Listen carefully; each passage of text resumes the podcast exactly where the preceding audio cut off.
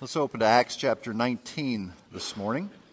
All right, Acts chapter 19 and verses 1 through 13. If you're able, would you stand with me as we read God's word today?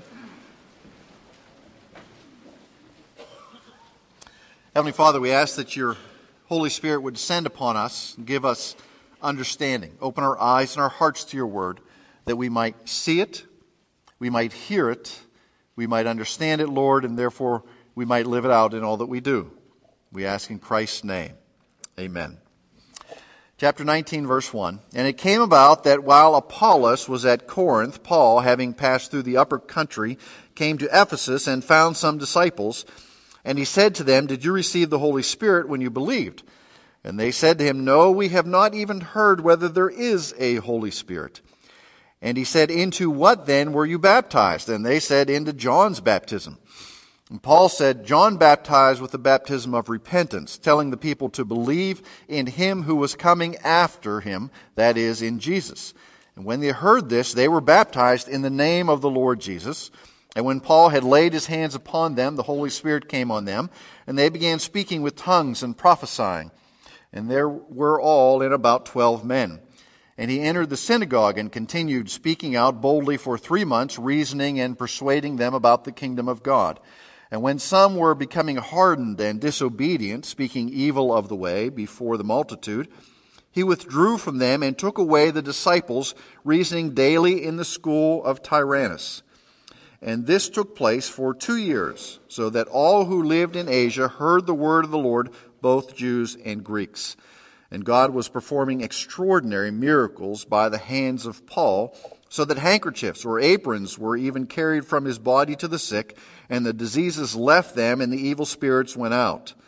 But also some of the Jewish exorcists who went from place to place attempted to name over those who had the evil spirits the name of the Lord Jesus, saying, I adjure you by Jesus whom Paul preaches. This is God's word for us today. Please have a seat. Now, we'll stop there and, and leave the sons of Sceva till next week. The sons of Sceva are, are they're just a lot of fun uh, to study and to read about, and how they had such high hopes and got the stuffing beat out of them. Uh, well, well, you'll see next week. All right. Baptism. Now, we have dealt with baptism before and, and who should be baptized and when they should be baptized and why we do it this way and what are the appropriate ways. This is a little bit different. And uh, I tell you, in, in, in, my life, I've been, uh, uh, I don't know how to even to say it, not, not conflicted, but um, not with a good understanding and grasp of this. Understand that I had grown up Presbyterian all my life. When I became a believer at 15, uh, I, I, still was within the Presbyterian church. I had lots of friends who were in full gospel church, a full gospel church, and I actually attended that off and on. And they were much more uh, inclined, interested in the things of the Holy Spirit. Now, for for me, I, this was a whole new world, and I didn't understand anything that they were talking about. And, and they did a lot of things that I didn't understand, and they said a lot of things, and I had quite a few number of my friends who were um, um, uh, speaking in tongues and doing all, all kinds of things that I'd never seen in a Presbyterian church because we are what? We're decent and in order, okay, in a Presbyterian church. Well, so so that started my, my search for what was going on, and it's still an ongoing process. Uh, but when there's a question about what the Lord does, we can't rely solely on our experience. Okay? Oh, this is what the Lord has done. Well, if He has done that and you're convinced it's what the Lord does, then we ought to be able to find it in Scripture and say, this is the way the Lord acts. This is what He does in believers' life, lives. So I've always been, uh, people have said this is what I feel and this is what I think, and, and to some degree it is subjective because the Spirit works within each of us. Uh, as we'll see, He's present in every believer's life, but He works in us to different degrees. So, how we understand that and how we live that out has to be rooted in the things of Scripture. So, with that kind of as an introduction, we come to this portion where we're dealing with not just the, the things that happened to these 12 disciples, but also it's kind of a test of what is true belief. Now, you remember we spent last week with Apollos, and he was a good Old Testament believer, and he had a knowledge up until the baptism of John, but he didn't have that knowledge of Christ until he had a little sit down with Priscilla and Aquila, and they told him about Christ. And then he was full of the Spirit and went off and did great things. And in fact, there's the carryover here in the beginning of uh, chapter 19. And it came about that while Apollos was at Corinth. And we go back to verse 28 of chapter 18. It talks about his action there, for he powerfully, powerfully refuted the Jews in public, demonstrating by the scriptures that Jesus was the Christ. So he has had his come to Jesus moment, and his life is forever changed. And now Apollos is not just preaching the things of the coming of Jesus, he is preaching the things of Jesus, and he is filled with the Holy Spirit, and he's, he's, doing, he's going great guns. Okay, great guns. Well, now we come to Paul at Ephesus. And God is still doing uh, what we can call, uh, for lack of a better term, kind of uh, picking up some Old Testament loose ends. How about that? And what he is doing is he, Paul is, comes across a group of people, a group of 12, and he calls them disciples. Now, disciples, we cannot make an assumption that they are believers in Christ. We might call disciples uh, in our day, well, I'm a, I'm a disciple. That would mean I'm a follower of Christ. Well, they are not followers of Christ yet. They are what we call looker, lookers for Christ, okay? Because all they have is John the Baptist so far. And his baptism. So, in a sense, these are uh, uh, Old Testament believers and Old Testament saints looking for the coming of Christ. Looking for the coming of Christ. Now, remember that John the Baptist um, is kind of categorized as the last Old Testament prophet, okay? Because he is still prior to Christ. His preaching it, uh, up until a certain point, is pointing to Christ. And yes, he baptizes him, so then he kind of makes that transition in the New Testament, but he is the voice crying in the wilderness, make straight the paths, because the Messiah is coming. Remember, he says, he says I'm not even fit to, to tie sandals, the one who's coming after me. But I present to you that he is coming. He told people about the Messiah, that he is coming, and these 12 have heard of that and have been baptized according to the baptism of John. Now, they don't know anything about the Holy Spirit in his terms of being granted to believers after the ascension of Christ on the day of Pentecost. Okay? Now, as a Christian is somebody who believes in both the life and the death and also the resurrection of Jesus Christ. That's an important. If he is not risen from the grave, then we, more than any people, are to be pitied because we're a bunch of fools. But Christ has come out of the grave. So this is what believers hold to. And if they had been on, on that side of the cross, so to speak, they would have been baptized with the baptism of Christ and the Holy Spirit. But they're on the early side. They don't know about the coming of Christ. They don't know about his resurrection and the powerful power available to them through the work of the Holy Spirit. Now, they were ready, they just didn't know he had already come. So the point is that if they had not received the Holy Spirit, they must not have been baptized as believers in Christ. So, what kind of baptism did they have? Well, as, as we see, it couldn't be anything beyond um, the baptism of John. Look at verse 2. And he said to them, Did you receive the Holy Spirit when you believed? And they said to him, No, we have not even heard whether there is a Holy Spirit. Uh, the Greek kind of, the Greek literally says, We do not so much as hear whether the Holy Spirit was given. So there, the Holy Spirit, well, when's the Holy Spirit coming? Okay, now there's plenty of evidence in the Old Testament of the presence of the Holy Spirit and of the coming that is, is, is awaited. And certainly throughout the preaching of John the Baptist, they would have heard of the and known of the Holy Spirit and his eventual coming. But it's not so much that they hadn't they didn't know about the Holy Spirit as they didn't know that he had already arrived. That he had already arrived. They knew he was promised. He says, so verse 3 Well, into what then were you baptized? And they said, Into John's baptism. It's not that they had wrong knowledge, they just simply had a little, their knowledge wasn't completed, much like Apollos' knowledge of the things of Christ. It wasn't full yet. They hadn't been hadn't connected all the dots or been told of the coming of Christ. So, if they have insufficient knowledge of the Holy Spirit, Paul naturally goes into some great uh, doctrinal statement of the work of the Holy Spirit and, and of all the things involved. Isn't that what we would naturally assume? That if they're deficient in the knowledge of the Holy Spirit, naturally you would teach them about the Holy Spirit. But what does Paul teach them? Look at verse 4. Okay, they don't know about the Holy Spirit, so Paul teaches them about Christ. Paul teaches them about Christ. Look, and Paul said, John baptized with a baptism of repentance, telling the people to believe in him who was coming after him, him, that be Jesus. And when they heard this, they were baptized how? In the name of the Lord Jesus. So Paul teaches them about Jesus. He doesn't teach them about the Holy Spirit.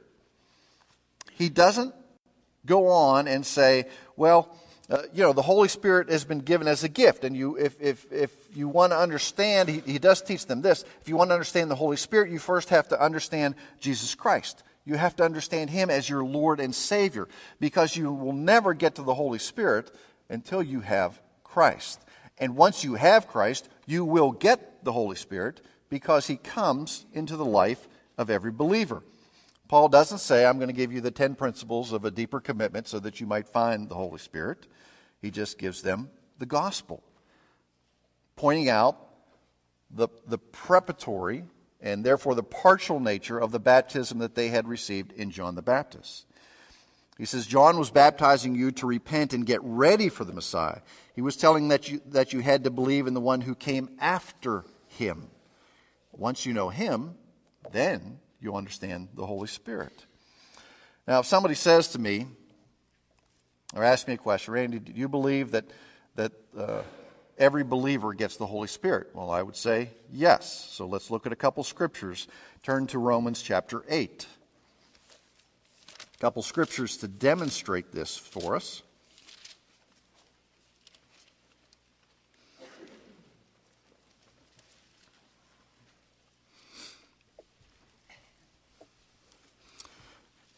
Romans chapter 8.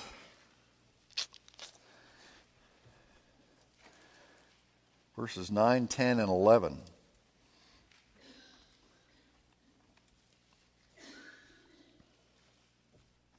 I mean, if, you, if, if we had to pick one book out of the Bible good Reformed believers pick Romans. If we had to pick one chapter out of the Bible, we might pick chapter 8. I mean, chapter 8 is such a fantastic chapter within Romans. This small portion of it tells us about the presence of the Spirit in the life of the believer. Chapter 8, verse 9.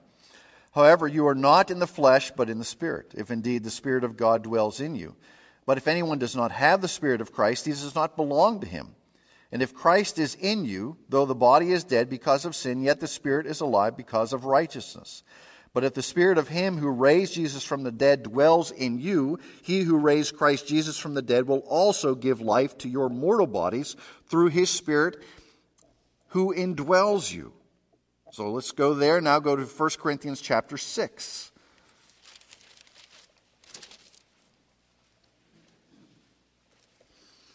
There are at least 11 places in Scripture, at least 11, that talk about the presence of the Spirit within the life of the believer. That when you become a believer, the Holy Spirit comes upon you and dwells within you. Okay, and dwells within you. So Romans chapter 8, uh, 1 Corinthians chapter 6, verse 19.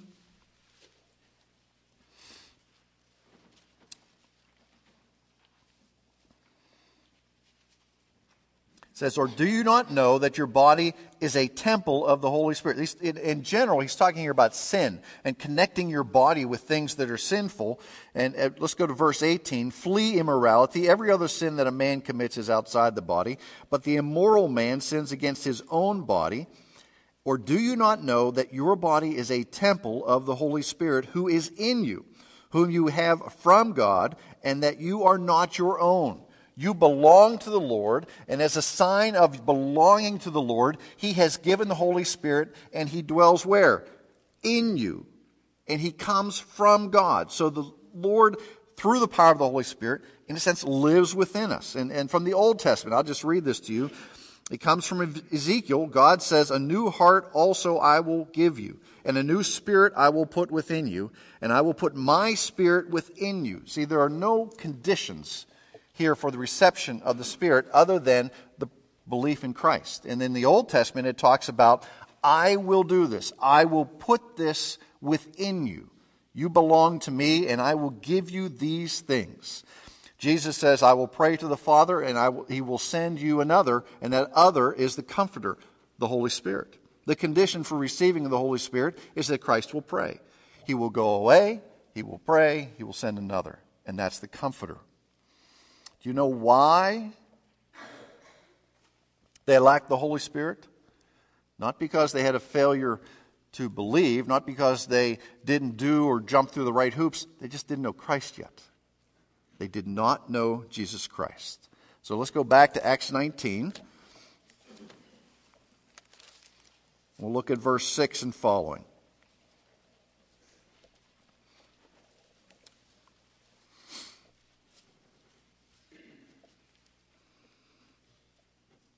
So Paul teaches them about Jesus Christ.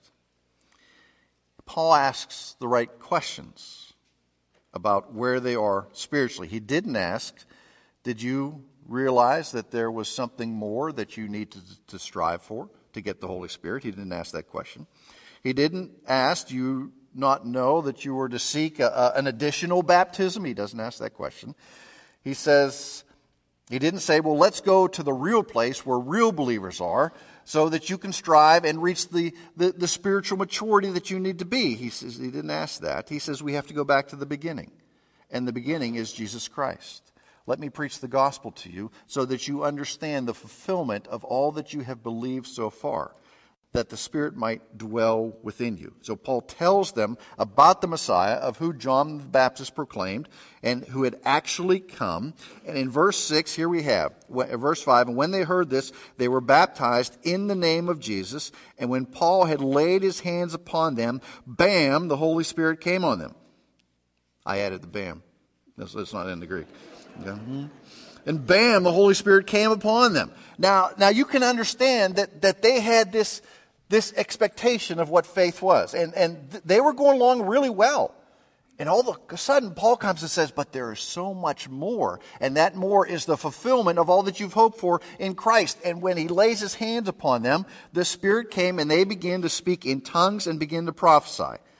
Now, not as part of an additional baptism here, but in order, uh, this is, this is how, um, uh, we'll talk a little bit more about this in, in just a moment, in order that they might understand the power that this was really, truly,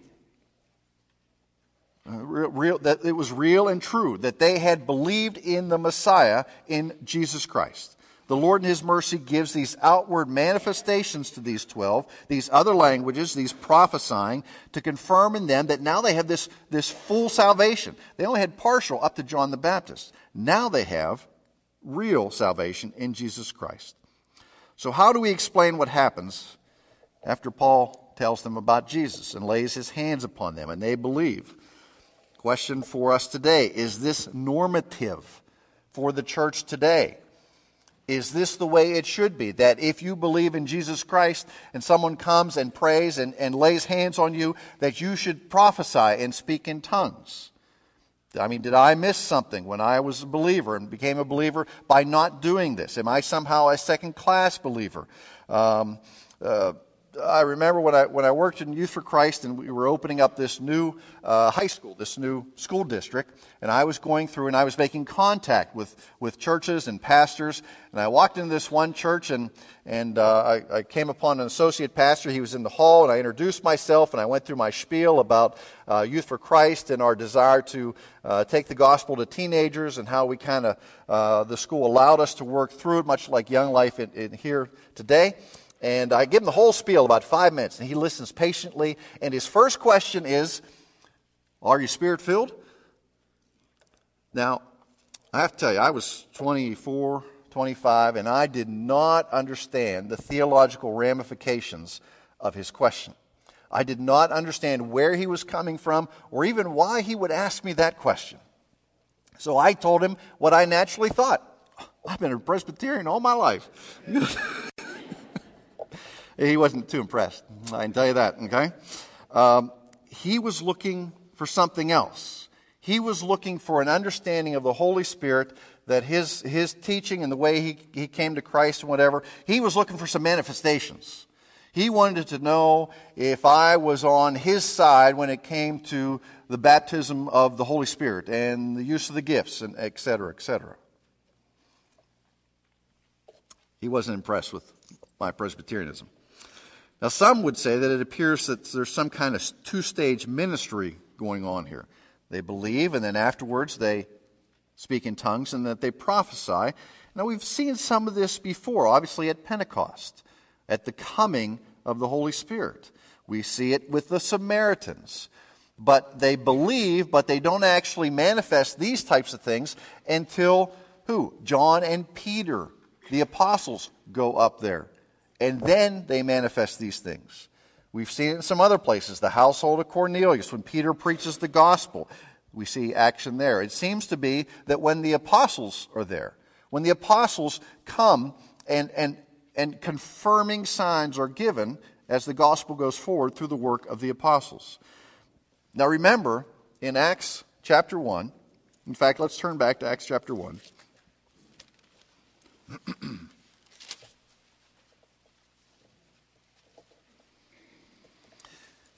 what seems to be happening as the gospel goes forward and as sometimes these signs are given as confirming signs to the, the power and the authority,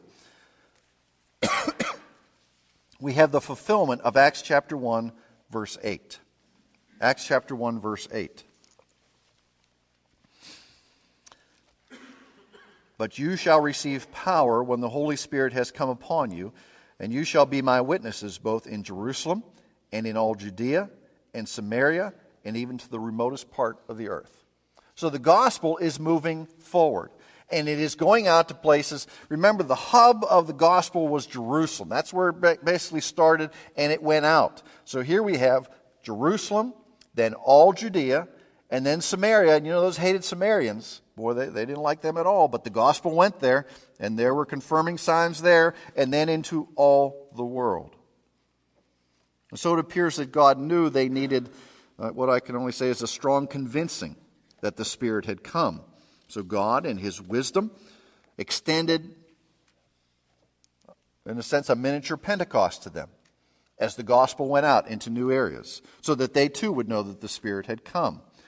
And what you see in, in specific junctions, as it were, in the spread of the gospel, there's almost a repetition of this. And, and, and after the apostles are gone, we just don't see quite the same thing. And, and, and I'm not really we're not going to have time to go into the whole gifts area uh, today. Those that, that is beyond the, the scope of this, this single passage here as we deal with what happens to this group of believers and why these things came upon their lives. Why these things happened to them. And is it normative for us today? I don't see it as normative for us today because the Spirit comes within each believer. When you hear the gospel, when your eyes are open to it, when you receive the Lord Jesus Christ as your Savior and as your Lord, the Holy Spirit comes and dwells within you. And your life is forever changed. Now, we'll see in a moment a little bit more about this. Let's look at verse 8. So, Paul continues on in his normal way of doing things. You know, it's this sudden change. Uh, and, and they speak in tongues and prophesy, and there were 12 men, and then there's a, Paul goes on to something else. Okay? It's not as if he stands around and, and, and does a lot of things. He, he just goes on to something else in his usual pattern. He entered the synagogue, continued to speak out boldly for three months, reasoning and persuading them about the kingdom of God. This is the way Paul normally acts. He would deal with the Old Testament passages, talk about their fulfillment in Jesus Christ. But when some were becoming hardened and disobedient, speaking evil of the way before the multitude. What happens when you hear a repeated presentation of the gospel? Your heart either becomes tender to it or it becomes hardened to it. Now, that does not mean the Lord cannot break through that hardening. That's a simple thing for the Lord. But we've all seen people who have sat in, in the pews for years, and, and, you know, physically they might be sitting like this. They sit there, and if your arms are crossed, I'm sorry. Uh, they're sitting there like this, and, and they're saying, Well, I'm here, but, but I'm not believing any of this stuff. But they come every week, or every second week, or whatever. Some people can get very hardened to the things of the gospel because it strikes them here and, and they don't want to examine their hearts. They don't want to look inside and see the sinfulness and know that there is forgiveness in one person, in Jesus Christ. Many of us heard the gospel for years, and, and you may not be hardened, but maybe it's just an apathetic thing. Well, yeah, that's good for you. And we become ath- apathetic to it. Well, what happens here? They become hardened, and it says disobedient. Now, the command is to believe when you're called to believe in the New Testament, it's always a command. It's, it's made in the, uh, whatever portion of speech that is, in, in the command.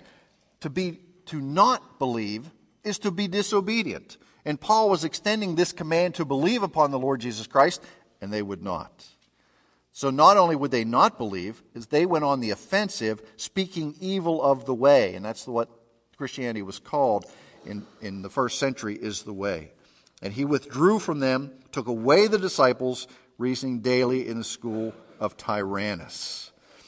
Now, there were other indications about the work of the Lord here that confirmed Paul's message of the gospel and that confirmed Paul's apostolic authority.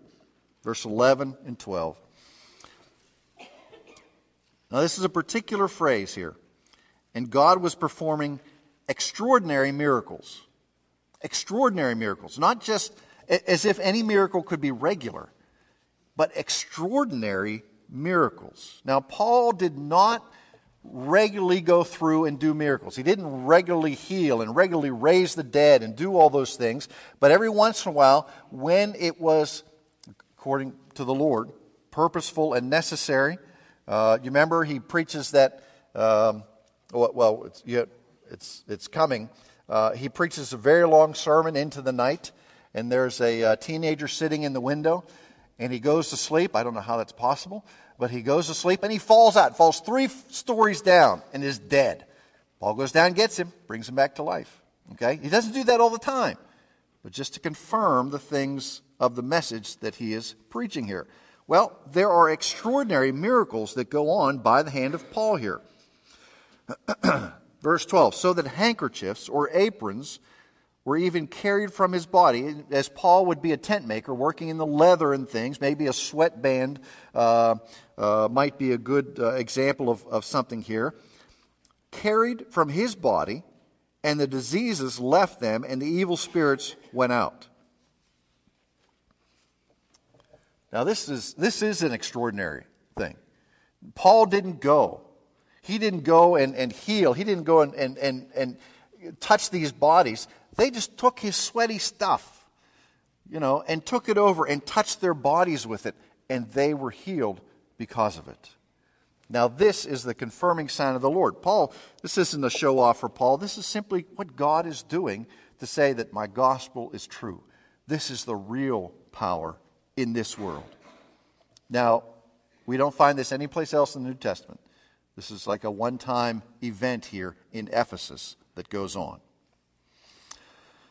All right, so when you become a believer, the Holy Spirit comes and He lives within you. You have access to the power available through the Spirit, and your life will demonstrate the fruit of the Spirit to whatever level you are willing to work on. It becomes a question of here, you are enabled to do this. What is your will? Will you do this? Now, there are times that you are given as a believer what looks to be like extraordinary strength, extraordinary insights, or compassion that come from the Spirit. Maybe you walk away from an encounter with somebody that you've shared the gospel with, and you go, Who said those things? Okay? That those words come out of my mouth? Well, that's the work of the Spirit. I remember when I was, uh, I was in high school and I was on this trip, and, and uh, it, was, it was mostly with a group from New York, and they were all Jewish. And we're in this train car in Russia one night, and, and I'm sharing the gospel with this group. We're all jammed in a little train, you know, a little uh, uh, um, uh train car uh, room there that, that really was for four people, and there must have been 10 of us in there. And they were all just listening to everything that I said. And I wondered afterwards, well, who in the world were they listening to? Because I've never said things like that. That's the work of the Spirit. That's the work of the Spirit. You spend a week in the Dominican Republic on a mission trip. You get four hours of sleep a night. You eat food you're not used to. You go out in the hot sun and you work all day. You don't bathe regularly. Uh, life is very different, but you are extremely patient and you have all this energy and you are doing things you never thought you could do. It's the work of the Holy Spirit. A pastor of no real skill or consequence stands up one day and he preaches the gospel. And suddenly people respond. And for two weeks or six months or five years, people continue to respond. And he preaches the gospel. And you think, well, he doesn't sound any different, but people are responding. Why?